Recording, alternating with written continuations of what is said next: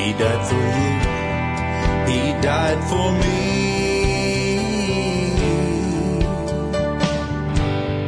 From our sin, He set us free. He loved us so, His life He gave. So if we ask, we can. Hello, I'm Rick Hurtless, founder of His Gospel Power. Thank you for joining with our program once again. We are excited to be sharing the Word of God with you in these last times.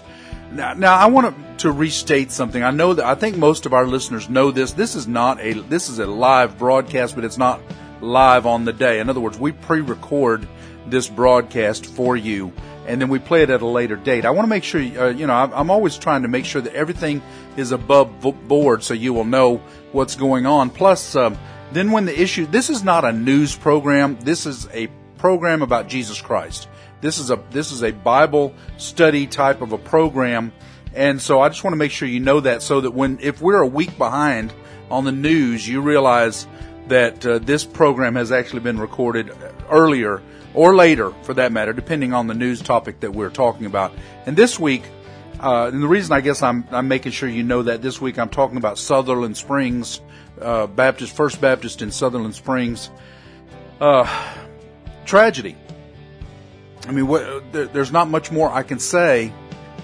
It hits me very close to home. I preached at that church about three months ago. Uh, I know the pastor mainly by phone only. Actually, I've never really met the pastor. I uh, sat in his pulpit while he went out of town. We've talked on the phone many times. And uh, this weekend that this happened, that this uh, that this shooter came into the church, he was actually gone with his wife. Unfortunately, his daughter was killed as well, and 26 of his congregation were killed, plus uh, 20 or so wounded.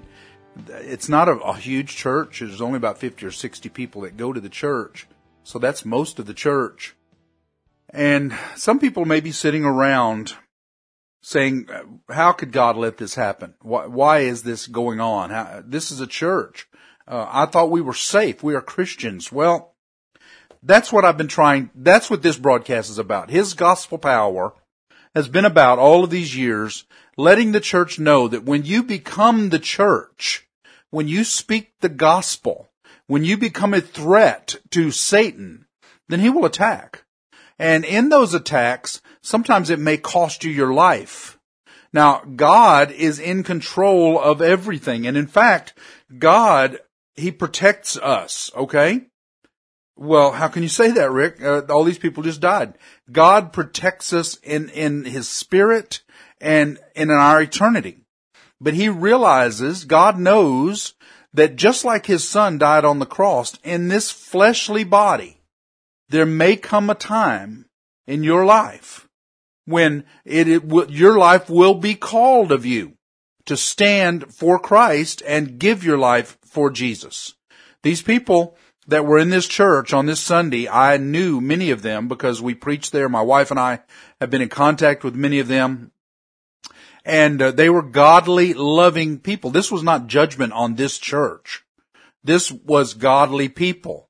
However, it might could be said that uh, because the church has not been the church, because the church has been so mamby-pamby. I saw a um, um, an interview by the church at Hillsong pastor, and he was asked about abortion and if uh, if abortion was wrong or not, and he danced all around that topic. He would not say. Basically, he said, "Well, I want to uh, get to know you first before I decide what is sin, what you're doing is sin. How much, I don't even know the words. I, I get upset just from, from hearing that. The, the word of God is truth. That means it's right or wrong whether you're going to offend someone or not.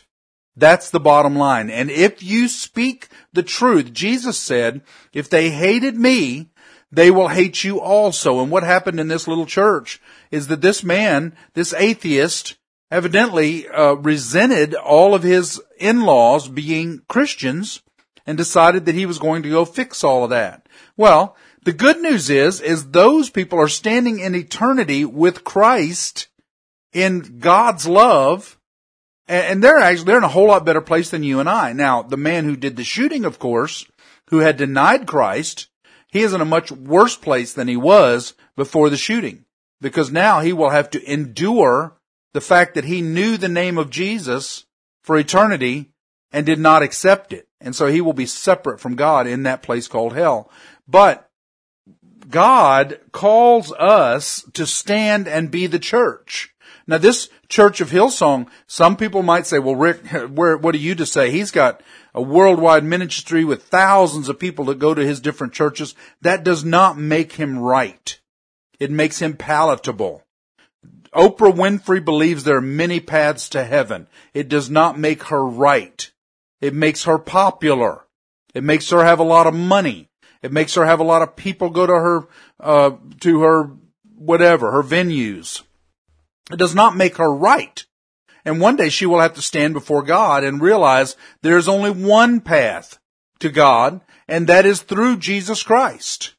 Matthew 7, chapter 7 of Matthew says that there will be those who God will say that um, depart from me, I never knew you. And they will say, what are, you, what are you talking about? We, didn't we heal people in your name? And didn't we do all of these, cast out evil spirits in your name? And he will say, yes, but I never knew you because they didn't know him, because they didn't stand for Jesus Christ, because they did not stand for the truth. They stood for their own power and their own popularity to make sure that their money was not cut. This man, this pastor of Hillsong was to make sure that his tithes did not go down, was to make sure that his money is not cut. Let's don't offend anybody because out of a church of all of those thousands, I don't know how many thousands go to his church, but out of that, and I, you know what, I said that correctly, his church, not Jesus' church, his church. They're going for the popularity of this man. And so I don't know how many out of those thousands are homosexual, but I can promise you there are many that are going there that are homosexual and that have had abortions or are going to have abortions. And he will not talk against that because he is afraid to, of losing his money. Now, I got, I have to make it clear.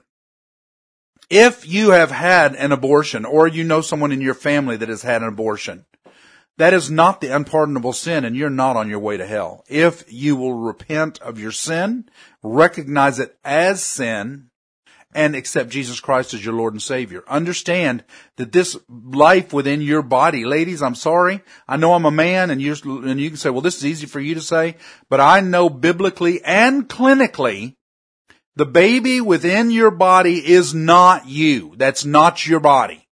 Yes, it's attached to your body. You're doing the feeding. You're doing a lot of things, but it is not your body. It is a life that God says that He knew people from the womb. He knows that baby that is within you right now from the, from its conception. Really from its, before its conception. But, you know, we're gonna just, we're gonna keep this simple. As soon as that baby becomes a baby, God knows that is a life within you. So we, if we stand for Jesus Christ, we will have to know that there is a time that we will have to accept responsibility for God. In other words, we, uh, maybe I said that the wrong way. What I mean is, if we do not stand for Jesus Christ, then he will not stand for us before his Father in heaven. So it, it is up to us to declare him as Lord and Savior. That is what the true church is beginning to do, and that is why we are seeing these shootings and this persecution. Because the true, the, the true church, the church of Jesus is beginning to be the church. Once you begin, once you become the church, then these things will happen. First Peter, the fourth chapter, the twelfth verse is where we're at today. And it's, you know, I did not know as we're doing Peter that this shooting was going to happen at Sutherland Springs by the time we get to this verse, but God knew it exactly. And he said, he had already ordained that we were going to be teaching this verse a week after the tragedy at Sutherland Springs. Beloved, think it not strange concerning the fiery trial which is to try you, as though some strange thing happened to you do you get that? If what, what's this saying? Think it not strange concerning the fiery trial as though some strange thing happened to you. In other words, it should be normal for the Christian to experience persecution. It should be normal. But for the American Christian, it is not normal. For the American Christian, we live in our houses, in our cars, in our nice warm beds, and uh, we say that we are nice and and uh, Christians, and God is blessing us because look at all the things that we have, and then we do nothing for Jesus on a daily basis. Instead, it's strange. God is basically saying the converse of this. If something is not happening to you as a Christian, that's the strange thing. There's a problem. There's something wrong because you are not following Jesus in the way that God has told you to follow him because you're comfortable. Now, as Christians, step out and speak the name of Jesus Christ, whether that be on your Facebook. Look, I don't really like Facebook. I use Facebook. Y'all that, that listen to me know that there are times that I, I get on Facebook. You know that. I use it as a tool. I don't like to sit on Facebook. In fact, I don't sit on Facebook for hours and hours and hours and looking for the dirt on someone. I use it as a tool. I use it as a communication tool. The thing that I think originally it was designed for, now it has turned to perversion and has turned to all different kinds of things, just like anything can. Think about the man who just mowed down people in a truck in, New York a couple of weeks ago. Well, a truck is used for good. A truck is used to get people to the hospital. A truck is used to uh, go and see, uh, take food to the sick. A, a, truck it can be used to go back and forth to work or, or to, to raise crops on a farm. That's what the tool is supposed to be used for. But the tool can also be used for evil. The same thing with the telephone. Remember we had the telephone way back in the day. Now I know a lot of you kids may not remember the telephone. It was hanging on the wall. You couldn't get away from the cord. But we had the telephone and it was to be used for good, but yet there were people who, who would call and they would do obscene phone calls and they would, would terrorize people with the telephone. The tool of Facebook is a good tool. So get on your Facebook and talk about Jesus. Tell people about the love of Jesus Christ. Tell people about how he wants them to spend eternity with them on your Facebook, on your Twitter, on whatever. At your workplace though. Don't become a, um, a name without a face on Facebook. Speak the name of Jesus every single place that you are at. God is in control. These are the last days. And as we become the church more and more and more, we will see these atrocities happen. But according to the word, first Peter, don't think it's strange when the fiery trial comes on you. It's supposed to be the norm because we are Christians. Whenever we hold up the name of Jesus, people will naturally either come to us or hate us. Jesus said, because they hated me, they will hate you also. That means if we lift up the name of Jesus, that we will either draw people to us or we will repel them. Brother Ron Stortle's in the studio with me. Brother Ron, um, you know, of course, this was a tragic thing that happened. It's, but praise be to God that, that he brought us right to this verse on the very day that we begin our new recording after this, this uh, tragedy has happened. And in fact, it is to wake up the church and remind them that we are to be the church and that we are to expect persecution. We're not, now, should we, does that mean we embrace it? No, we pray about it. We don't want persecution. I mean, come on. I didn't want those people to die. I knew a lot of those people in that church. And, but I realized though, because they died, and as we get more into this verse, because they died, they're standing in heaven in a place that we all want to get to, and we know that nobody's getting out of here alive. Right. And these people, I mean, from the testimonies that we've heard, they, we know the children are in heaven, and more than likely every single one of the adults and, and young people that were killed are in heaven. So yeah, I mean, they're, they're not in a bad place. They're definitely happier now than they were. And the ones that are injured and in critical condition in the hospital, I, I fully believe that in situations like that, where Christians are persecuted, that God gives them peace, which we're actually going to read later on in these scriptures. But I also found another scripture in 2 Corinthians chapter 1, starting in verse 4, or actually verse 3, that really explains that I, and this is where I believe that God comforts Christians in times of persecution, where he wouldn't give that comfort to those that aren't saved because we have the peace of the Holy Spirit in us. 2 Corinthians 1 verse 3. Praise be to God and Father of our Lord Jesus Christ, the Father of compassion and the God of all comfort, who comforts us in all our troubles so that we can comfort those in any trouble with the comfort we ourselves receive from God. And it's not saying specifically during persecution, but I believe at all times, and more so when we are coming under persecution. God doesn't want us to question him when we're under persecution for him. So I believe he's actually going to give us extra comfort during these times. And I believe that when those people were being shot, that God gave them comfort knowing that he was with them while they were dying. And those that got shot and survived, I believe he's giving them comfort right now abundantly above what he would, well, what unbelievers would have in the same situation. And I pray what's going to happen is those who are under persecution will come out even stronger, proclaim the name of Jesus even more, but exactly what you said, not question God during the persecution or why. In fact, according to 1 Peter 4:12 what I just read, beloved think it not strange concerning the fiery trial. So in other words, you should think that it is strange if you don't have a fiery trial. If you're not getting some sort of persecution, that's when you should question God. In fact, that's when you say, well, wait a minute, God, am I not living enough for you? Why am I not being persecuted? Now I know that there is a there is a school of thought, and I agree with it. You don't want to seek persecution, and it's uh, it's called flagellation, where you're beating your own body up, or you're trying to make your own self suffer Flagellation is basically when someone whips you or flogging or something like that. Well, there are those who believe in self-flagellation. So in other words, they make these whips, they whip themselves, beat their backs, and you know, it's a, it's a way of suffering. They say that they should be suffering for, uh, for Jesus or they should just be suffering because they're not worthy to be in this body without suffering. Well, that's, not what I'm talking about. That is not something you should really per- participate in. What I am talking about is the persecution of the church. We shouldn't be seeking to be persecuted, but when the persecution happens, we shouldn't think it's strange because we are living for God and doing what He has told us to do.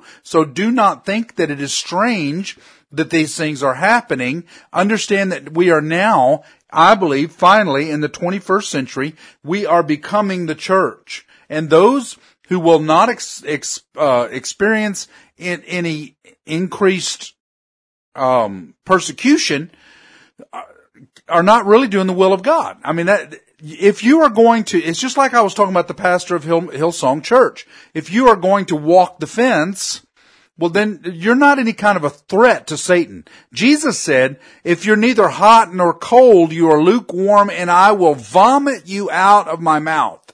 That's the truth. These are the kind of words that I'm speaking right here, that we speak on His gospel power, that no one wants to hear, because they make feel, people feel uncomfortable.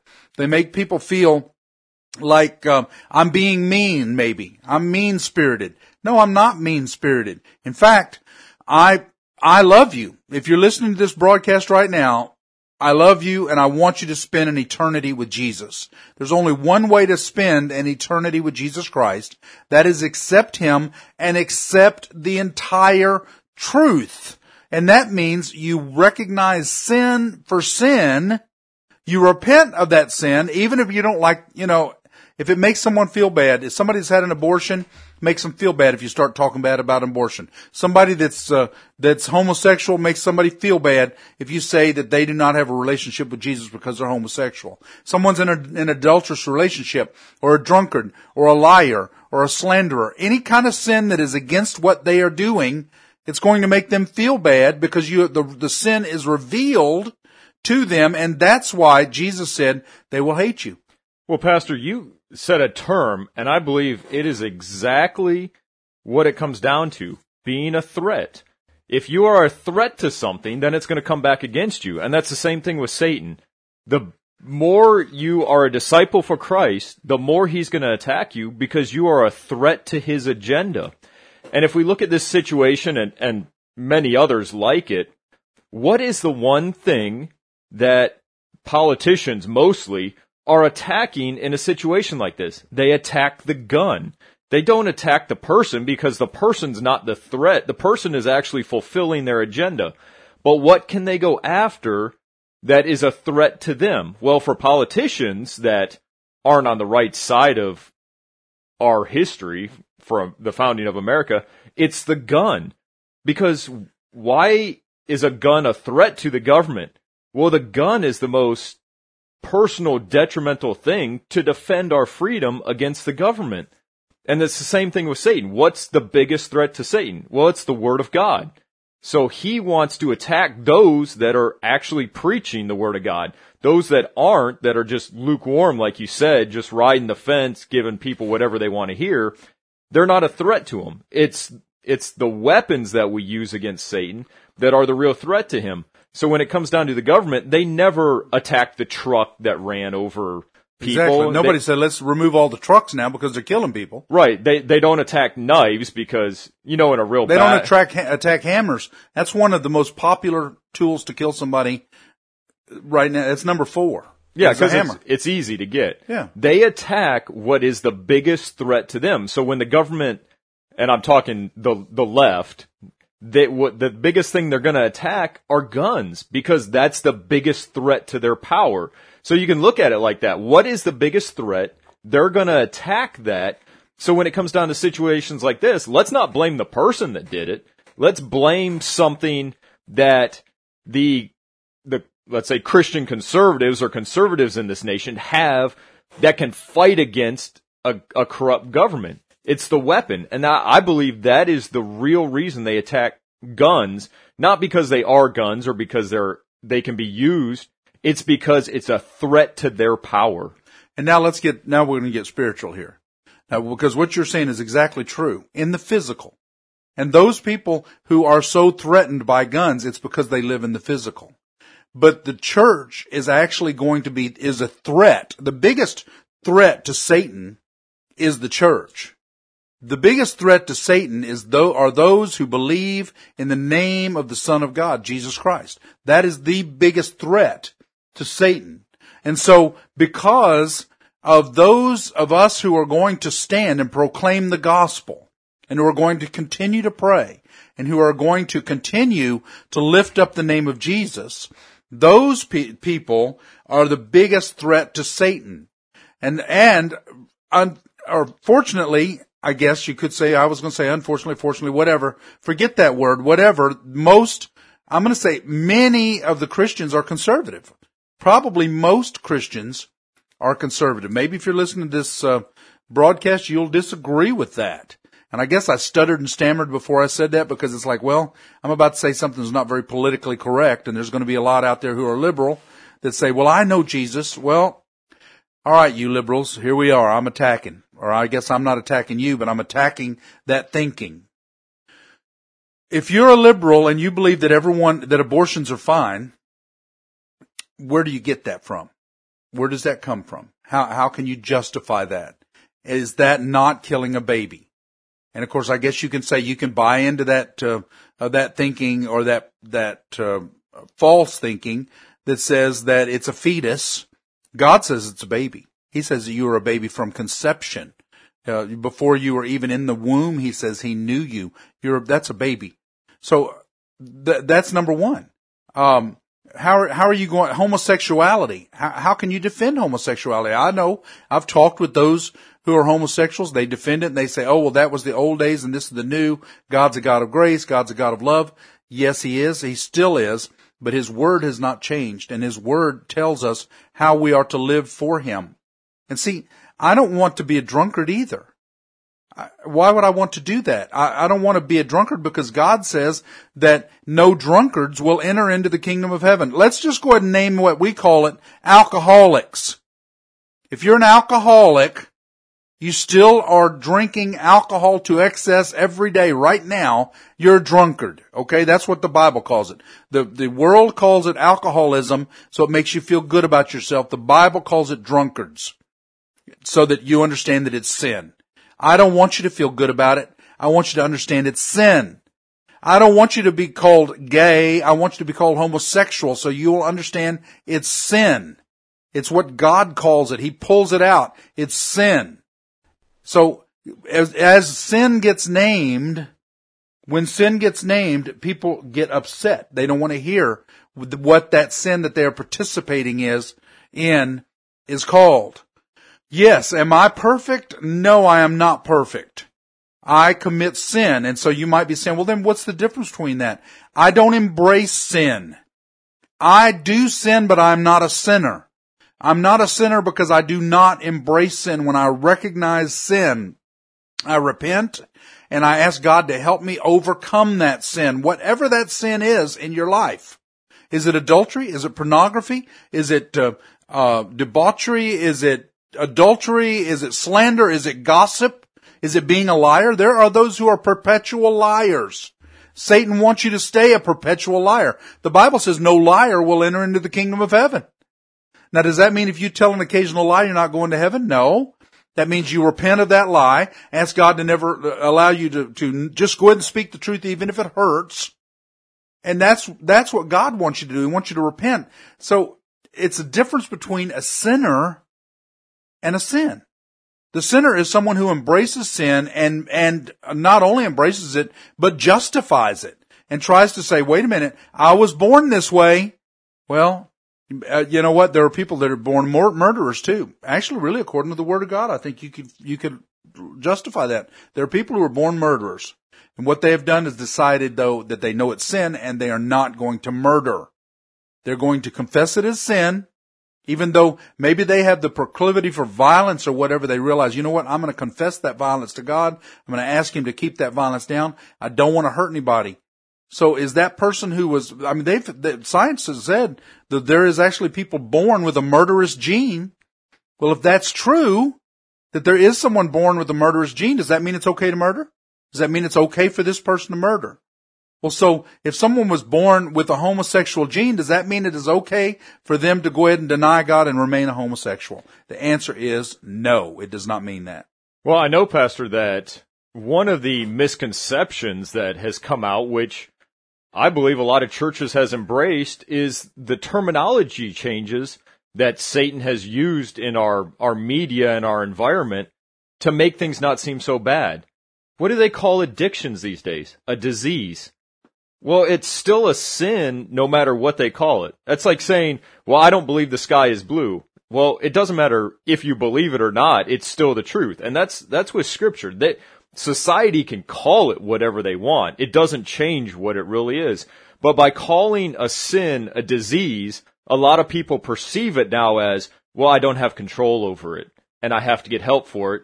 Since I can't control it, then it can't be a sin because it's uh, somehow at that point becomes natural that you can get help for, but because I can't control it, that I'm not responsible for it. So that's that's just one way that society has distorted scripture by calling sin a disease almost like it's not your fault. And that's the same with that's why it was so important to find to, to, for them to say that wait a minute, I was born as a homosexual. Because if you're born that way, you can't change it. That's why it was so important. Well, well, because then it's not sin any longer. I can't help it. That's just the way I am. Well, we are out of time. We're going to continue this discussion tomorrow. This this is a very interesting chapter, and it's a very convicting chapter. This chapter is one that's going to speak to us as the church that we how we are to actually live for God and live in boldness for Jesus Christ in these last days. For the church to become the church. That is what God calls us to. Thank you for listening to His Gospel Power, and I pray that you receive his gospel power today.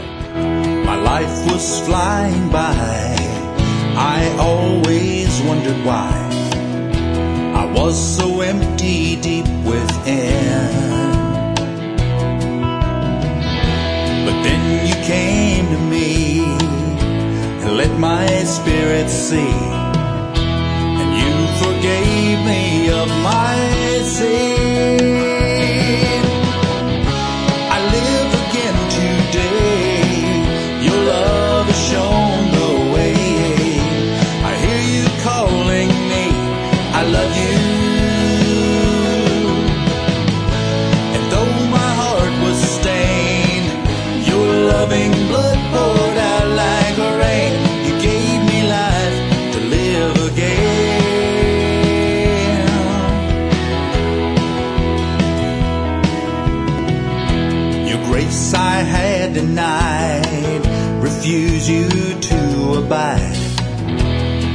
With all my heart and soul.